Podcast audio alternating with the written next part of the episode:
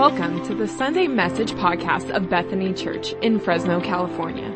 We hope this message will encourage and equip you as you grow in the grace and knowledge of Jesus Christ. If today's message helps you, share it with a friend. If you would like to know more about the ministry of Bethany Church, please reach out on Facebook or at Bethany Church Fresno dot com. And now, here's this week's message. We're continuing in our message series that we've called the Gospel of Freedom. Number sixteen, week number sixteen in the little book of Galatians. Who would have thought? But we're continuing in this message, and today we're calling it, What's in Your Garden? What's in Your Garden? Galatians chapter six, beginning at verse one, and let's, uh, I'll read it for you from the New Living Translation.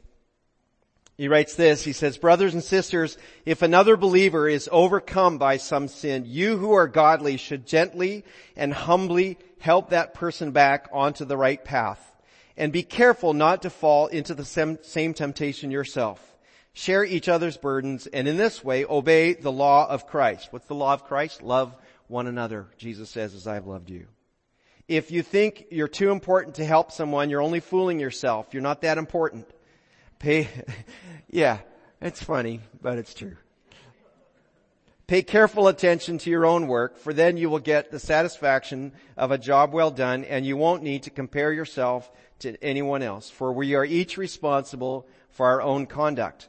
Those who are taught the Word of God should provide for their teachers, sharing all good things with them. Verse seven, don't be misled.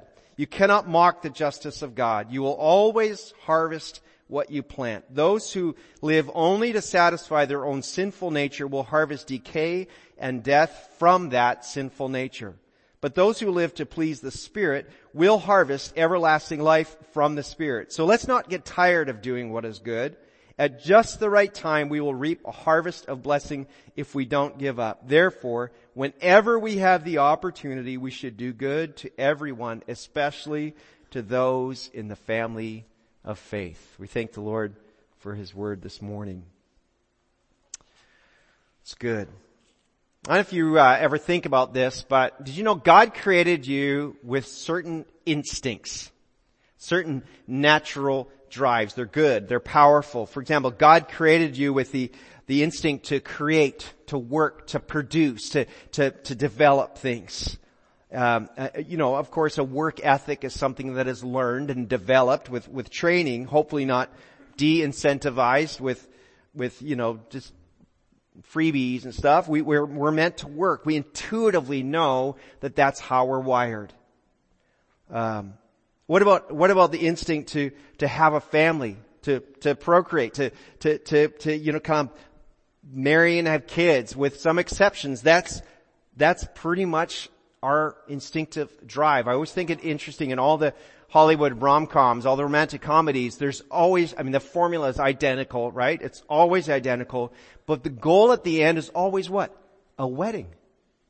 Even in, even at, it, for whatever kind of debauchery it takes to get there, at the end they want a wedding. It's, it's a remarkable thing. Or let's talk about the survival instinct. This is this instinct that you want to protect yourself, you know, without even thinking about it. I've got a couple of pictures here to, to illustrate this point. Um, you know, that's the instinct. There's a, you know, there's a baseball bat flying into the stands and everybody flinches and ducks for cover. Uh, that's a, that's a survival instinct. Um, this guy apparently has a very low survival instinct. He has not even raised his arm. Everybody else is, you know, running for cover. He's, he's in the hospital.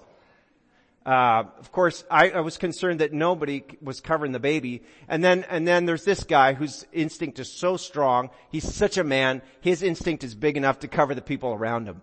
I just love this. This kid looks up from his phone and is about to get destroyed and he saves his life.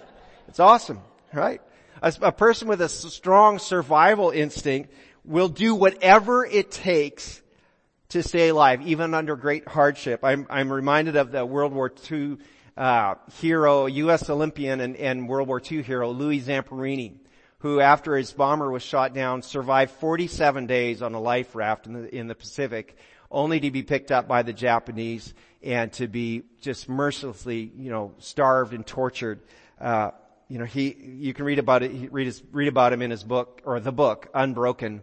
Uh, just an incredible story of, of a determined survival instinct. Came to Christ, had an incredible evangelistic ministry later in his life.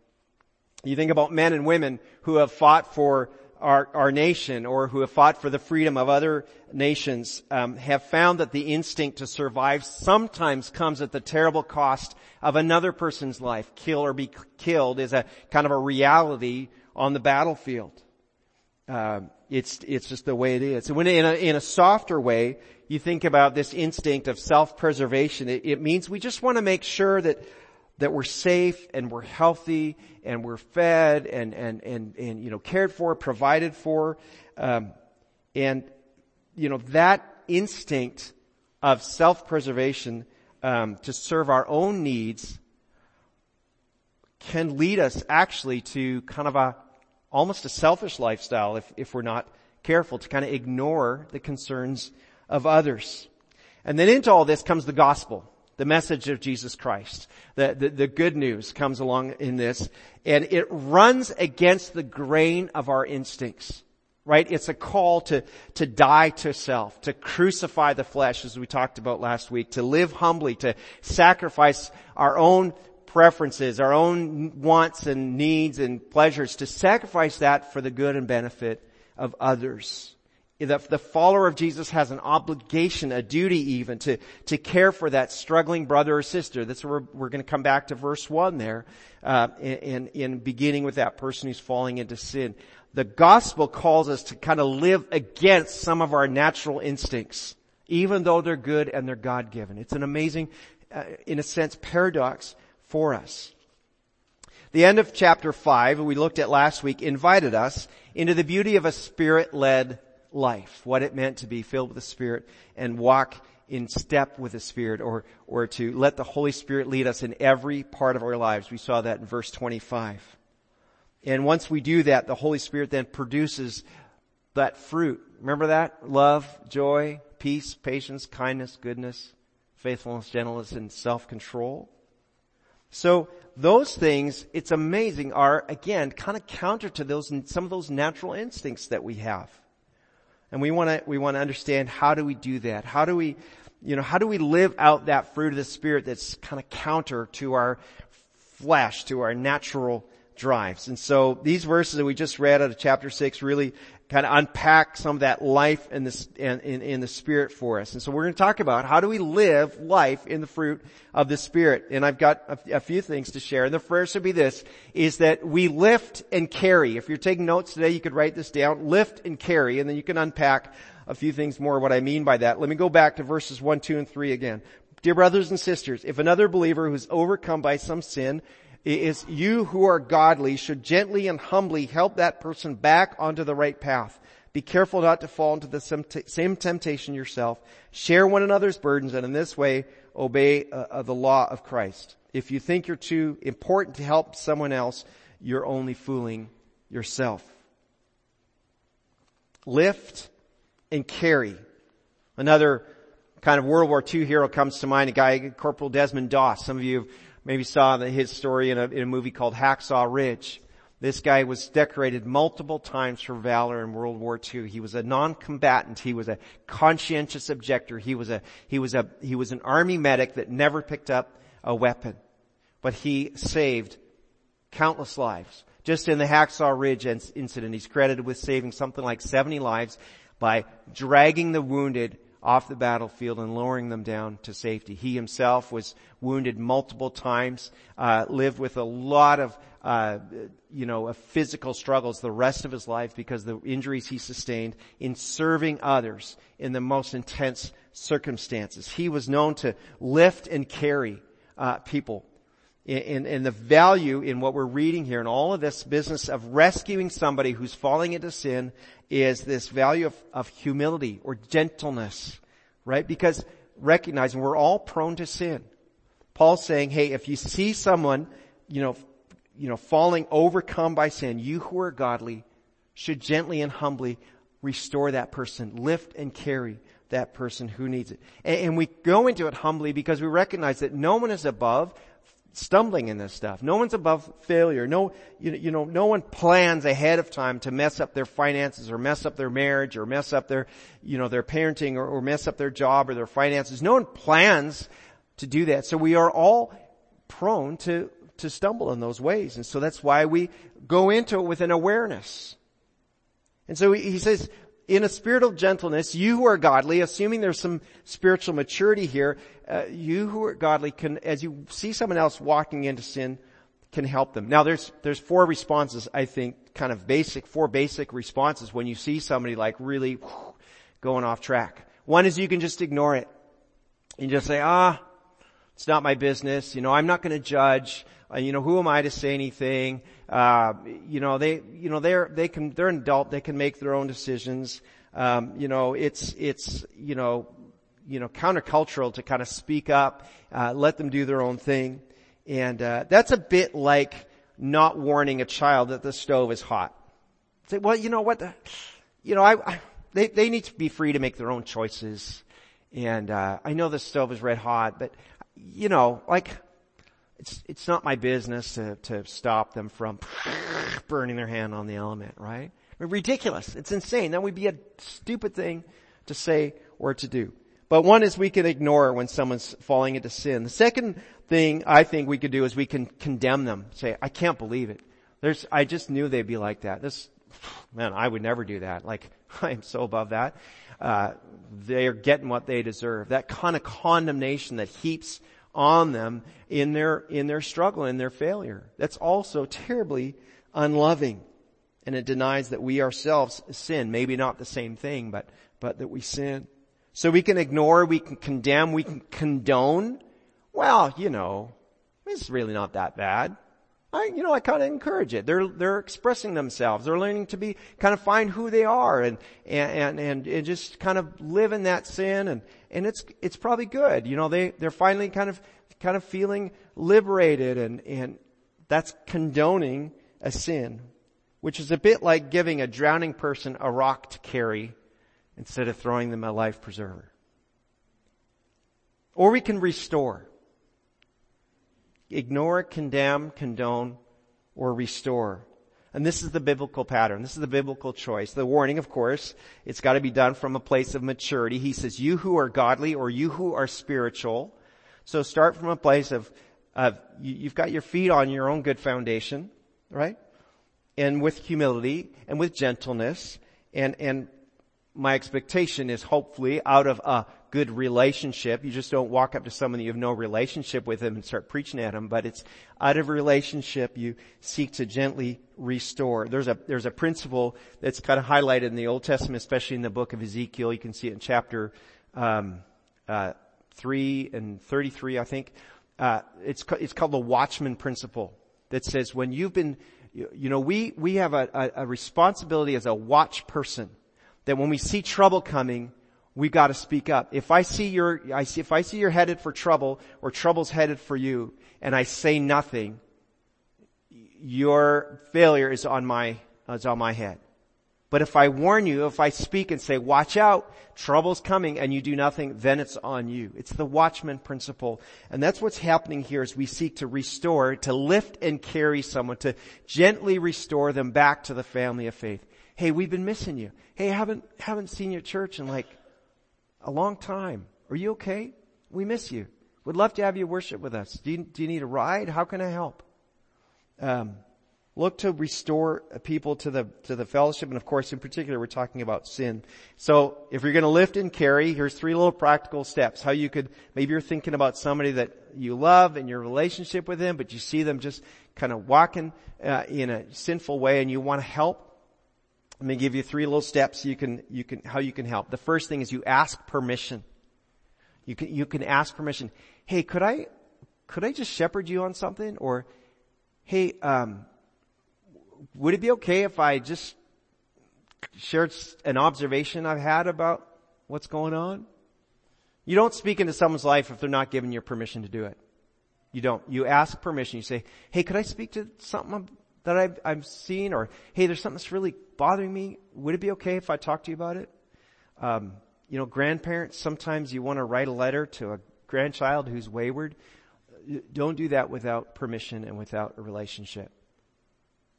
Rather take them out for lunch and say, hey, I'm, I love you. I'm concerned. Could I talk to you about something? No, Grandma, I've heard it all. I don't want to. Okay. Wait for permission. So ask permission. Uh, speak plainly, not accusation. Oh, I, I heard these terrible things about you and, and you're just terrible. You're doing this and that. You know, speak plainly. Hey, if they say, yeah, what, you know, what's going on? Well, um, you know, just, it's come to my attention, or, you know, I've, I've been told that you're kind of saying things about people that aren't really true. It's, you know, gossiping. And I mean, is that, is that really true? Is that really what's happening? Well, uh, yeah, yeah, I probably have. So just speak plainly exactly what you see, exactly what you observe without accusation or condemnation. And then the, the third thing and the most important thing is to offer support. Can I help you with this?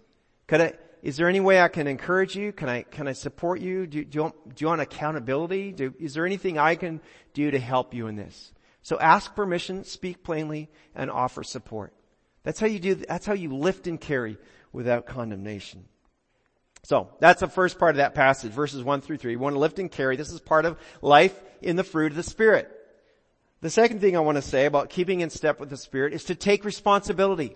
Take responsibility for your own life and for your spiritual life. Don't wait for someone else to feed you spiritually, to, to tell you what to think. Uh, don't compare yourself, he says, to others. Don't say, well, I'm better than that person or I'm not as good as that. He says, don't, don't compare. Uh, take responsibility for your own. This, obviously this applies to, applies to all of your life, your relationships, your workplace, your finances, and so on. Don't, you know, believe everything you hear in the news or on social media. It's amazing. I, I, I'm going to burst your bubble. Not everything you hear in the media is true. I know. I know. Some of it actually has an agenda. Hard to believe. I know. That's dramatic. Um, but it's, you know, don't believe it all, right? Take responsibility. Don't blame others for your own shortcomings. Um, don't play the victim. Well, I, I'm only late because, you know, uh, you know, my mom didn't wake me for school. Like, no, don't do that, right? Take responsibility. Don't hide behind fear, right? Well, I just don't want to get sick. And so, um, you know, I'm just not going to talk to anybody. Like, no, don't, don't hide behind the fear. Take responsibility. So that's in all of life, but spiritually speaking, take responsibility for your spiritual development, right? So, So do something to grow spiritually. Like, take hold of it. Like, Netflix is not going to develop you spiritually. I don't know if you knew that. Uh, it, I'm not, I'm not against watching some T V and enjoying life and having some entertainment, but do something to develop your spiritual life. Read some good nonfiction about the church or about prayer or about, uh, you know, spiritual living or about godly finances. Uh, develop a good devotional habit in your life. Um, you know, read a good godly biography. Read about someone. Read a, you know, I, I, I have a book, um, actually there's a guy's version and a gal's version. One's called Seven Men, one's called Seven Women, about kind of godly people through history, about how they, just short biographies. And it's so encouraging. It's so inspiring. Eric Metaxas. Anything you want to read by Eric Metaxas will really help you. M E T A X A S. Um, he's got a big fat book on Bonhoeffer that'll be just, it's super enlightening. Read something good this year. Like, twenty twenty-one's almost half over. You can still get a book in this year. Like, take responsibility for your spiritual development. Share what you're discovering in the Word with your spouse. Talk to them about it. Say, you know what? This is crazy. I read this verse in Psalms and like, it's super encouraging. Can I share it with you? Like, if you're not doing any of that with your spouse, do it. Take responsibility. Uh, you, you, you can do it with, with a friend if you're not married. Like, find ways to do that. So that's the second thing. Third thing, and I want to get us into the rest of the verses. That was those verses about paying attention to your own work. Um, you'll have satisfaction of a job well done. We're each responsible for our own conduct. And then I want to get into verses seven through ten. Seven starts this way. Don't be misled. You cannot mock the justice of God. You'll always harvest what you plant.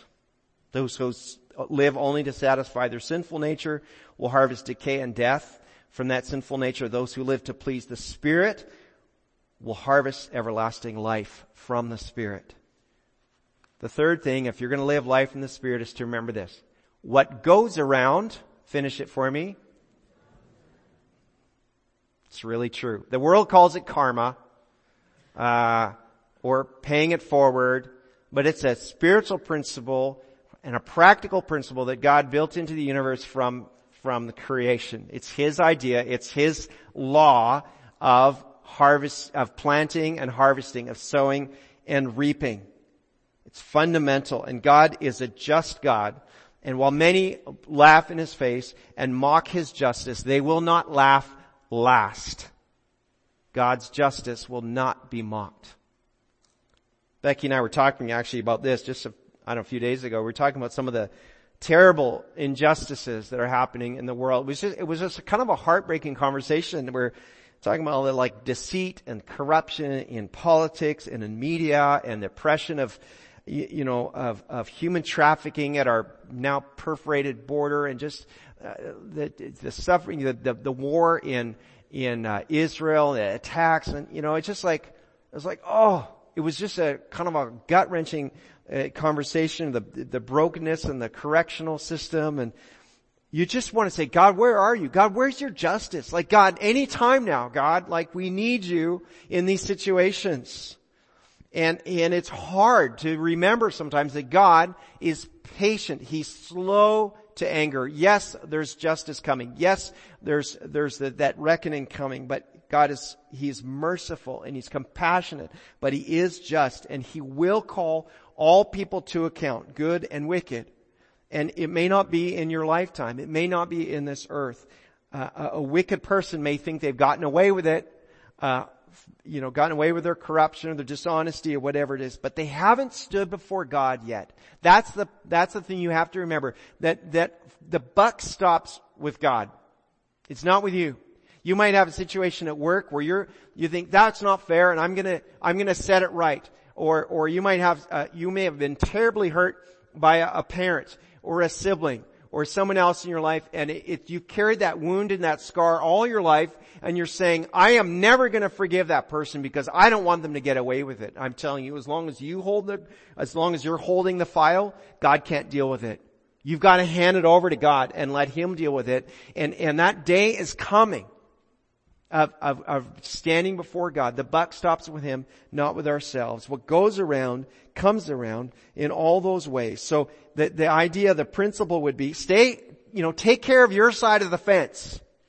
Take care of your side of the fence and for now and, and trust the long game. I've got, I've got good neighbors on both sides of my property, and sometimes, you know, stuff comes over, kind of grows over onto your side of the fence. Like, oh man. And then the other day, like yesterday, I was looking at my yard. I'm like, man, I've got stuff growing over on that side. I've got stuff growing over on the back side. I got stuff growing over on that. Like, oh, I got to take care of my side of the fence, right? Take care of your, your stuff before you start going at others. And the, the principle is so simple and honest and straightforward, obvious. It, you almost feel dumb repeating it, but you harvest what you plant. You reap what you sow. If you plant strawberries, what are you going to get? No, you're going to get a sore back from picking them. But you're, right? If you plant carrots, you're going to get carrots. If you plant kindness, if you plant generosity, if you plant joy, guess what? You're going to harvest kindness and generosity and joy in your life. And if if not in this life, certainly in the life to come, God will take care of it. Verse eight gives us a choice. Plant for your own pleasure, which gets back to that instinct we were talking about before, or you plant to please the Spirit. One way that Jesus worded it elsewhere, He says, you can store your treasure temporarily here on earth, or you can store it permanently in heaven. Which would you rather? And Paul then in verse nine, he admits that sometimes it's tiresome. You get worn out doing the good stuff, doing what is right, being patient, being kind, you know, living out that fruit of the Spirit. He says, but don't get weary of doing what is good, for in due time you'll reap a harvest if you don't give up. You want to say, Lord, when it's, when's it my turn? Like, I'm helping everybody else. I'm doing all this stuff. When's it my turn? And, and, and he's saying, don't get weary in doing what is good, for the harvest time is coming. Plant to please the Spirit, not to please your flesh, not to please yourself, and God will bring you the appropriate harvest in the right time. So I'm going to close with a question. Worship team, I'm going to invite you to come back to the platform for a closing song. Here's my closing question. What's in your garden? What's in your garden? What are you planting in your garden? What's, what's growing there? You know, the other day I had a sandwich, and on my sandwich I had lettuce. And you know what? That lettuce came from my garden. And do you know how it got there? I planted it. I put it in the ground, got some water on it, and it grew, and I had romaine lettuce on my sandwich. It was amazing. What's in your garden? What are you planting in your life? Are you, what are you putting there that you'll harvest later? Is it mostly for yourself? Right? Where will that leave you in harvest season if everything you plant is just for your own pleasure? So what are you planting in your garden? At home, what are you planting with your spouse and your kids? In your finances, what are you planting? Are you planting just for your own retirement, or are you planting also for that eternal treasure? In your spiritual disciplines, what are you planting? Are you planting a, a growing love, knowledge, and appreciation, understanding of God's Word? Or just the newspaper or news app? What are you planting? What's in your garden? In your, in your physical health, what are you planting? Is what you're doing today going to give you the kind of crop you want later? In your prayer life, what are you planting? What kind of seeds are you putting in the ground? Is it going to be a nice harvest later? In your conversations with friends, what are you planting? Is it life-giving? Is it, is it beneficial? Is it flourishing? Is it causing something to grow that you're going to enjoy later? What's in your garden?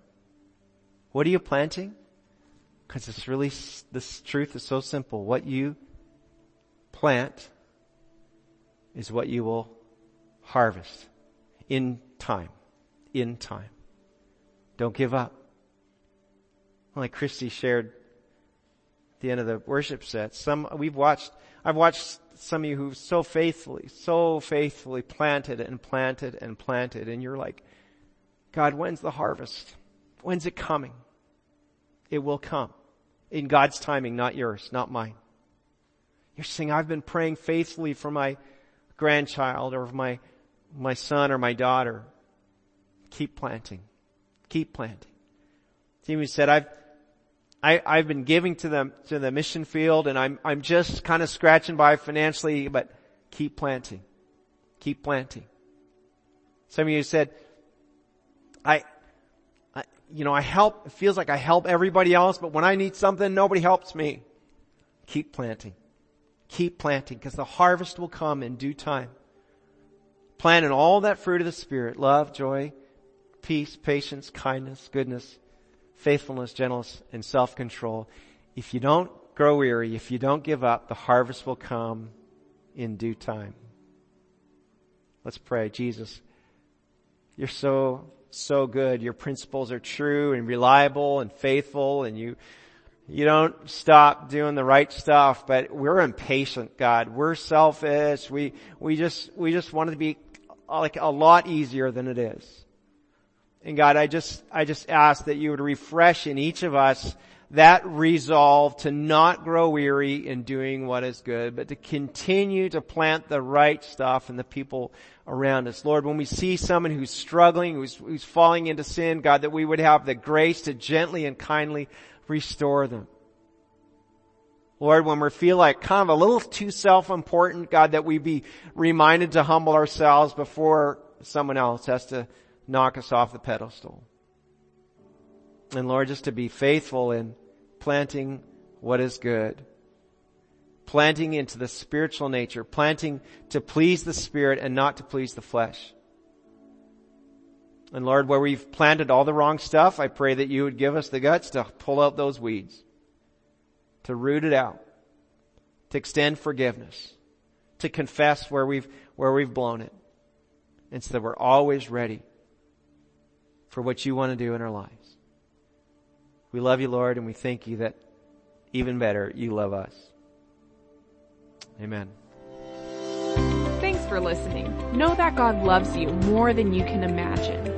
And for everything Bethany Church, check out Bethany Church Fresno dot com.